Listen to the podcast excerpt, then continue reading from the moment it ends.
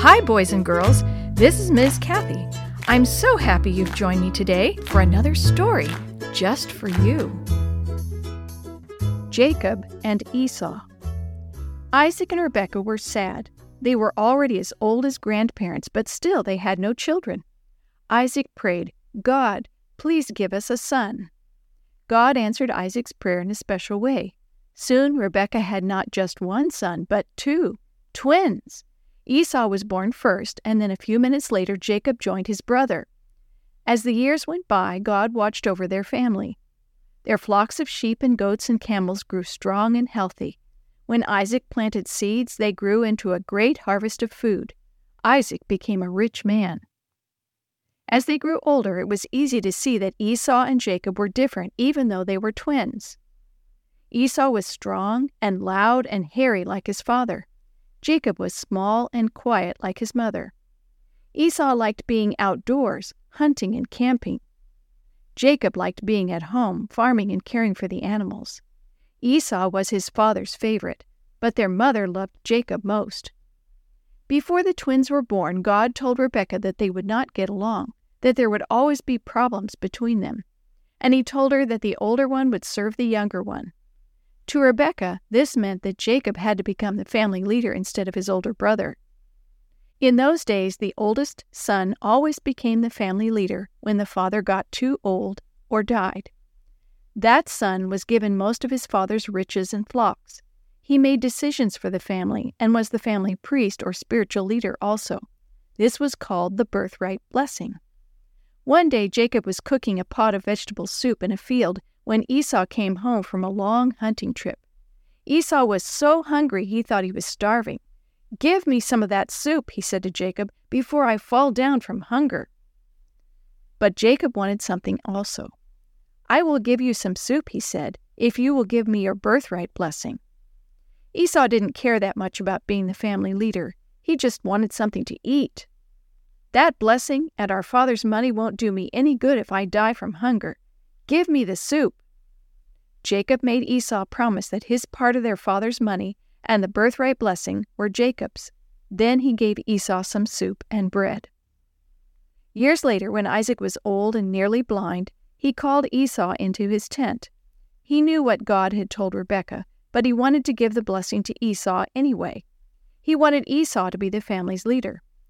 Esau, he said, take your bow and arrow and go hunting. Kill a wild animal and make my favorite meal. Then I will give you the birthright blessing.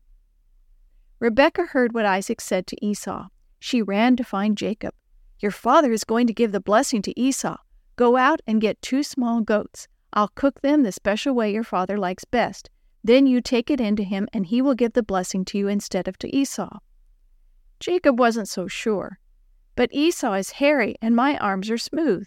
If my father touches my arm, he'll know I'm not Esau. His mother said, I'll take the blame if he discovers who you are. Now go get those goats. When the food was ready, Jacob put on some of Esau's best clothes. His mother put the goat skins on his arms and neck so they would feel hairy. Then Jacob went into Isaac's tent and said, Father, I am here. Isaac couldn't see well, but he could hear, and the voice didn't sound right. Who is it? he asked. Jacob answered, It's Esau, your first son. I've brought the food you asked for so you can bless me. How did you find the wild animal so quickly? Isaac asked. Jacob swallowed hard. God helped me, he lied. The voice still didn't sound right to Isaac. Come closer, he said, so I can touch you. Jacob came close and let his father touch his arms. Isaac shook his head. You sound like Jacob, but your arms feel like Esau. Are you really Esau? I am, Jacob lied again. So Isaac ate the food.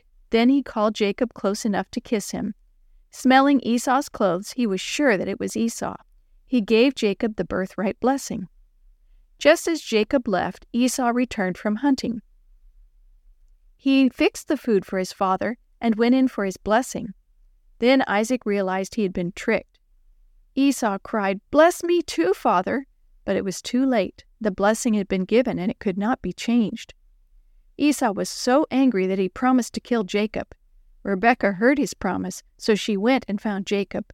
Your brother is planning to kill you. You must leave at once. Go to my brother's house, your uncle Laban's in Haran.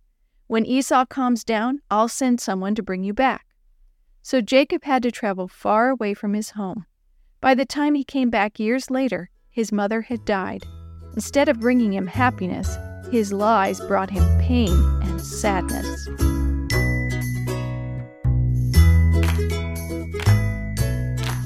The story you have heard today is from the Shoebox Kids Bible Stories, written by Jerry D. Thomas and used with permission from the Pacific Press Publishing Association. If you're interested in any other books published by the Seventh day Adventist Church, please visit AdventistBookCenter.com or call 1 800 765 6955.